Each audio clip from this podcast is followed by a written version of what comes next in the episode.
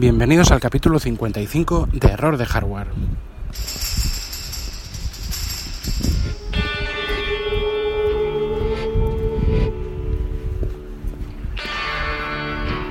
En el que por supuesto hablaremos, como no, de la post-Keynote, el día después de la Keynote de Apple.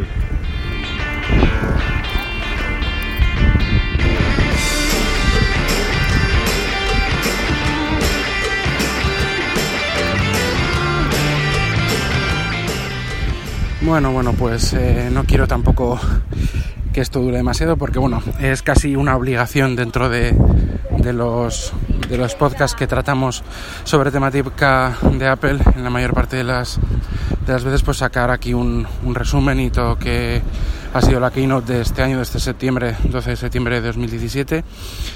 Pero bueno, lo voy a hacer rápido porque voy a decir así rápidamente lo que se ha presentado y lo que a mí me ha parecido, que es lo que verdaderamente, pues...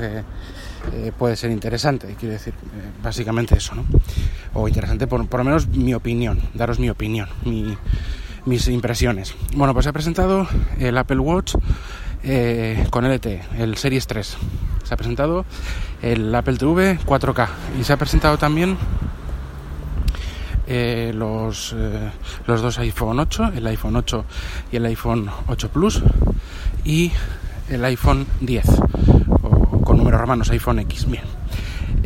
Bueno, hay varias cosas que varias valoraciones que quiero hacer. La primera de todo es que me ha sorprendido, es la primera vez que pasan de un número redondo como fue el año pasado el iPhone 7 a el iPhone 8 directamente, no un 7S que sería lo normal o lo que digamos siempre ha sido así, ¿no? Entonces eso me ha sorprendido y eso no contaba yo con ello. Yo creía que iba a ser directamente el 7S. A ver, el iPhone 8. El iPhone 8 tiene varias cosas nuevas. El tema de la carga inalámbrica hace que la parte de atrás, el diseño, cambie porque sea en cristal y los bordes sean en este metal, en aluminio. Que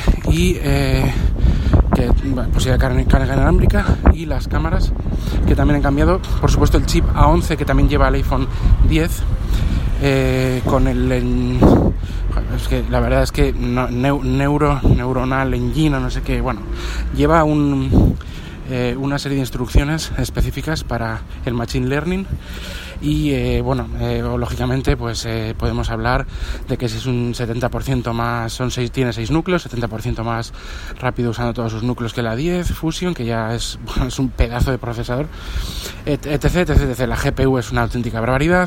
No voy a dar 1000 datos ni 1000 cosas, pero lo que sí tengo que decir, valorar en cuanto al SoC de Apple, en este caso la 10, pero en la 11, que también podemos hablar así de la 10 y de los anteriores, y es que realmente es espectacular el rendimiento que tienen. Hasta tal punto que pondré algún link de algún tweet y demás de comparativas con los actuales X86. Es que Geekbench ya tiene las primeras comparativas y cifras de simplemente no de experiencia de usuario con iOS ni nada, sino de en cuanto a especificaciones brutas, o sea, números de rendimiento puros y duros. Es que estamos hablando de que ahora mismo Snapdragon, que es la competencia para todo el tema de Android y demás, el resto de teléfonos incluso, y también Windows Phone, Snapdragon, Qualcomm, está un año por detrás en producción. Es decir, actualmente los Qualcomm más potentes de ahora empiezan a acercarse o se acercan a el A10, que es el chip por ejemplo, del iPhone 7 del año pasado, que empiezan a acercar o en algunos casos igual superar, pero bueno, es decir, están por ahí. Eso en cuanto a producción, pero efectivamente en cuanto a diseño están también un año o más por delante, ¿no? O sea, es algo curioso porque ahora lógicamente están diseñando el A12, estarán en la mesa de trabajo ahí diseñándolo y realmente, o sea, ya el A11 digamos es historia, o sea, ya se está montando actualmente en el hardware actual. El tema del procesador y de la CPU, o sea, y de la GPU es impresionante, o sea, el SoC de Apple, las series A, es impresionante. Y es que encima les han adelantado a Qualcomm por la derecha, por la izquierda y por en medio, porque empezaron con su serie A, digamos, yo creo que fue con el iPhone 4, pero era el A4 creo que se llamaba, no sé si lo llevaba también el iPad 1, no estoy seguro, pero ahí empezó a customizar un poco procesadores de otros, normalmente de Samsung. Y a partir de la 5 creo que fue el primero que hizo un poco más enteramente Apple, y luego ya las 6 y las 7 y demás ya fueron diseños 100%, o sea, de Apple sin basarse en nada, ¿no? De instrucciones y demás, de juego de instrucciones, de CPU y demás. Y es que en pocos años, porque esto estamos hablando del año 2011, 2000, que salió el chip A5 en el iPad 2 primero y luego en el iPhone 4S, y posteriormente en 2012, sobre todo ya con el chip A6, ahí es donde ya sí que era 100% de manufactura, bueno, y diseño Apple. Y fíjate, en pocos años le ha pasado por, ya digo, lo que he dicho antes, por la derecha, por la izquierda y por el centro a Qualcomm. O sea, ha sido realmente casi... absurdos, casi vergonzoso, ¿no? Sí, es verdad que hacen su propio hardware y su propio software y todo lo que quieras, pero que eso es el valor añadido más importante de los productos de Apple, de iOS. Pero es que realmente es excesivo, o sea, son procesadores, los A11, los A10 también, cuando salieron ya tenían estas vitolas de ser similares y de tener muchas capacidades de procesamiento y de rendimiento a X86, pero es que en el caso del A11 es algo, pues es que es algo tremendo, ¿no? Bueno, pues nada, esto lo dejo simplemente ahí y comentar esto respecto de los iPhone 8. Sigue teniendo la misma protección anti lluvia, el 67, creo que es el IP67, que no es es el mismo que el 7, quiero recordar. Carga inalámbrica, cámaras nuevas. Yo no recuerdo. También tengo que decir una cosa, ayer vi la keynote por la calle, en un bar, en no sé qué, o sea, me iba conectando a la transmisión en directo. No comenté, por ejemplo, en Slack, que suelo comentar en Slack, en el canal de Wintable, todo lo que me hubiera gustado, porque no la estuve viendo, ya digo, continuamente, pero sí vi cuando presentaron el iPhone X. Y ya digo, lo veía de forma intermitente. Lo que menos he visto ha sido el principio y lo retomé sobre todo, o sea, sobre todo vi del iPhone 8 al iPhone 10. El resto de la Apple TV y el Apple Watch no lo vi. Sí que hay gente que comenta que el Apple Watch fue de lo más interesante, que está muy bien el LT tal, pues no lo he visto, lo tengo que ver. Podrá estar bien, pero yo tengo el Series 0 de acero y... Vamos, con WatchOS 4 hay cosas muy chulas. No tengo ninguna urgencia de ninguna clase en cambiar, porque es una cosa que ya, joder, me parece que hace que bueno, mientras el software vaya evolucionando y bueno, y yo pueda actualizar mi watch, mi reloj, pues bueno, pues lo voy a seguir usando sin problema. No tengo ninguna urgencia de actualizar. Tampoco tengo urgencia de actualizar mi iPhone. Ahora mismo hablo del iPhone 10. Yo tengo un 7 y desde luego el 8, aunque está muy bien y demás y tiene esas cosas nuevas, pues es que de verdad te digo, bueno, que si para la realidad aumentada, que si el chip es impresionante, que si tal, pues sí, ya lo sabemos, pero que ya digo, no sé, yo con el 7 estoy encantado, es un pedazo de smartphone y tiene un rendimiento también, bueno, es impresionante. Y bueno, es que no sé, respecto al iPhone 8 está claro. Bien, iPhone X, iPhone 10, miento, perdón, todo el rato pensando, no digas iPhone X, que no es iPhone X, es iPhone 10. Bueno, con la X de números romanos. Este es Fun One More Thing, parece ser, y es como la gran sorpresa, ¿no? Decir, mira, pues joder, aquí viene la hecatombe. Bueno, vamos a ver, todo estaba filtrado, todo, no solo lo del iPhone 10, todo, hasta el nombre. Por él sí es verdad que incluso antes de la gran filtración de este fin de semana, que fue bastante polémica, de la Golden Master de iOS 11, donde salía todas las características de los productos y demás, antes de eso también estaba bastante filtradito todo y no había mucha sorpresa. Me da rabia porque, por ejemplo, bueno, ayer creo que fue, publicó Alex Barredo el podcast Mixio, un capítulo que decía que que hay mucho drama con esto de que si hay spoilers por la filtración de la Keynote, que solo es una Keynote, que no es, no sé, Star Wars ni nada. Y es verdad, tío, estoy de acuerdo con él, no es ningún drama. Pero a ver, está mucho mejor si no hubiera habido tanta filtración. O sea, también eso es así. O sea, que hay un poco de spoiler ya tiene, ¿no? Sí que tenemos una relación un poco sentimental a veces, pues los usuarios de Apple, con ese corazoncito fanboy que nos sale de vez en cuando. Y bueno, pues sí, a ver, lo ideal, pues que el iPhone X no se hubiera sabido nada y la presentación del iPhone X, o sea, del iPhone 10, perdón, no se hubiera sabido nada y que la presentación del iPhone 10 hubiera sido, pues venga, todo de nuevas. A ver, si hubiera sido todo de nuevas, pues genial, pero también habrá quien piense, y yo lo pienso, pues a ver, está con cosas, excepto una. Hay muchas cosas que, bueno, una o dos más bien, hay cosas que ya se han visto en otros terminales Android. Claro, la escalada de guerra y la escalada militar, digamos, bélica entre los fabricantes de Android, chinos y no chinos y demás, pues es mucho más importante, por lo que, o sea, porque hay más marcas involucradas, con lo cual en cuanto a tema de hardware o de novedades de hardware, pues esta escalada bélica, ya digo, del hardware de Android, pues hace que hay muchas cosas que realmente el iPhone, aunque los estuvieran probando y estuvieran diseñándolo con anterioridad, al final se ve en el mercado antes, con muchas cosas antes en Android. Por ejemplo, carga inalámbrica. La carga inalámbrica ya está en Android. Bueno, ahora está en el iPhone. Bien. No sé, pantalla sin bordes, ¿no? Que es lo que tiene el iPhone X. Pues efectivamente también está en Android. Sí, está en Android.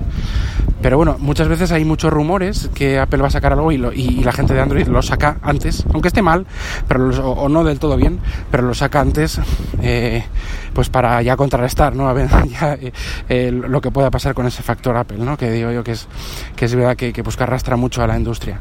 Pero bueno, al fin y al cabo, últimamente ya está claro que todos se copian a todos y todos pues hacen. El tema ya no es copiarse, copiar ideas, que eso. Bueno, copias una idea, ¿no? Sino que lo implementes de tu forma. Yo creo que en eso Apple sigue haciéndolo bastante bien, ¿no? Te puede copiar el concepto de reconocimiento facial, que es lo que tiene el iPhone X como producto o innovación más estrella, digamos, que es una especie de Kinect ahí puesto en el frontal del smartphone, con ese espacio 3D que te proyecta en la cara, con no sé cuántos 1000 puntos y demás, que lógicamente una foto no va a poder desbloquear el móvil, como pasaba con la reconocimiento facial de los Samsung y demás, que una foto, incluso porque hay vídeos en YouTube y artículos, o sea, en la mayoría de los casos una foto puede desbloquear este terminal. Bueno, en este caso es mucho más avanzado, ¿no? ¿Qué pasa? Que esto, bueno, no pasa nada. El año que viene Samsung sacará su propio Face ID, que es como lo llama Apple, y será de esta forma, pues,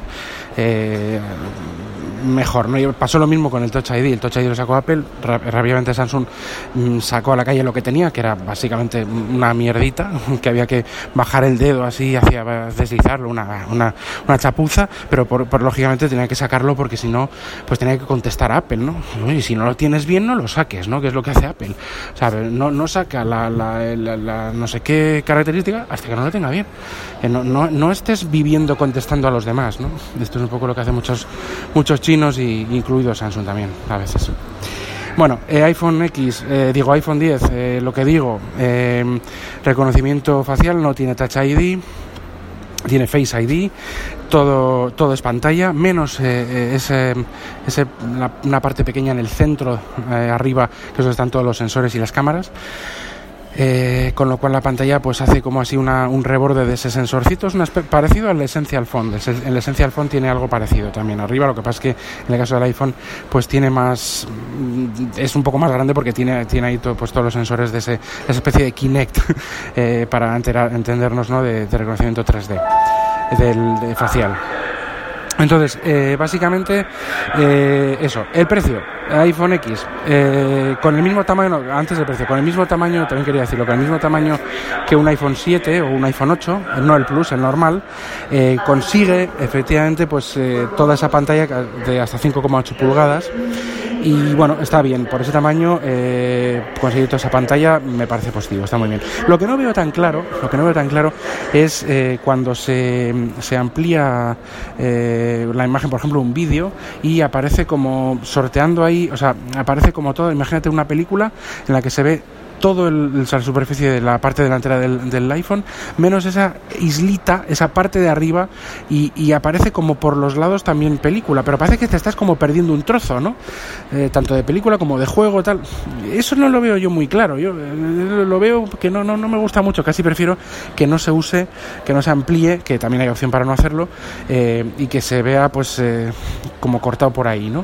No que haya esas hendiduras ahí de o esa S de pantalla, que aparece como, parece que tienes como algo ahí, como un obstáculo en el que no lo ves todo de forma completa al ampliar ahí el vídeo.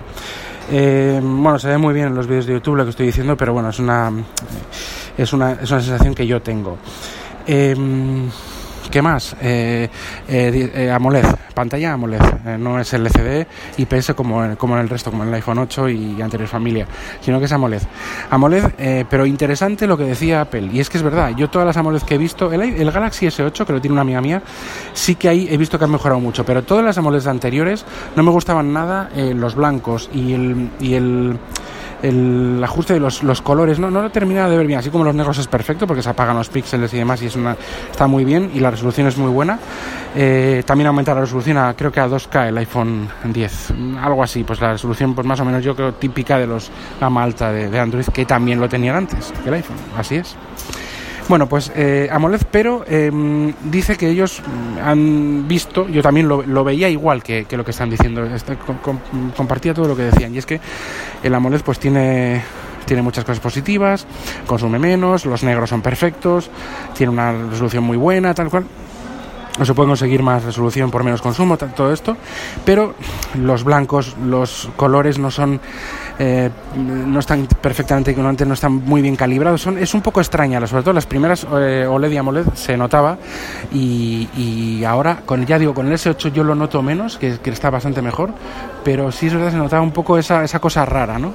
Y ahora, bueno, pues ellos han cogido, como no, han reinventado, no lo han dicho, pero lo digo en plan broma, han cogido ese OLED y los fallos, digamos, históricos que tienen esos paneles, pues ellos los han corregido de alguna manera, por software o hardware o algo, y lo han corregido, dicen. Bueno, pues habrá que verlo también. A ver, precio, unos 1.500 euros el básico. Es muy caro, yo quiero verlo en la mano, quiero terminar de verlo en una tienda, en una Apple Store, en donde pueda verlo. Yo no me voy directamente estar disponible en noviembre, así como el iPhone 8 y el 8 Plus, la semana que viene, creo que el 19 de septiembre ya estará disponible para reservar y para comprar, creo que reservar desde el 15 y comprar desde el 19, algo así, bueno, en la página web de Apple aparecen más detalles, pero bueno, este está en noviembre, creo que el 5 de noviembre disponible, y las prerreservas en octubre, un par de semanas antes, las reservas, perdón. Muy caro, no tengo necesidad de cambiar, tampoco tenía necesidad de cambiar de 6 al 7, cierto, pero bueno, por circunstancias, que si el contrato, que si la permanencia de no sé cuál, de un operador, pues al final me hice con él, y no me arrepiento, es que es bastante mejor que el 6S, o sea, de verdad se nota, aunque con el 6S también hubiera estado muy contento, Aquí que no se note, que sí que será mejor, pues sí, incluso el 8 pues estará muy bien, y el 10 pues ni te cuento, pero es que ya es suficientemente potente el A10 Fusion, el que tengo yo, en mi caso hablo yo esto, y yo no termino de ver que me vaya a aportar lo suficiente, no sé cómo decirte, no lo veo del todo bien, así... No sé, es que está súper bien, o sea, me encanta, es muy bonita y me gusta. Así como, por ejemplo, gente de Wintable, Rafa Antivero y demás, y algún otro en Twitter he oído que no les gusta, que les parece feo. En general la gente dice que es bonito, a mí me gusta, me encanta. En mano tiene que ser espectacular. Está hecho de cristal adelante y atrás. Una cosa que me han dicho, los bordes no son de aluminio, sino que son de acero inoxidable, como el Apple Watch, que tengo yo. Pues mira, curiosamente, un dispositivo de Apple inalámbrico con la pantalla OLED y con carga inalámbrica, pantalla OLED, y cuerpo de acero inoxidable, ya tengo uno, que no es el iPhone X, pero es el Apple Watch, que tiene todo eso.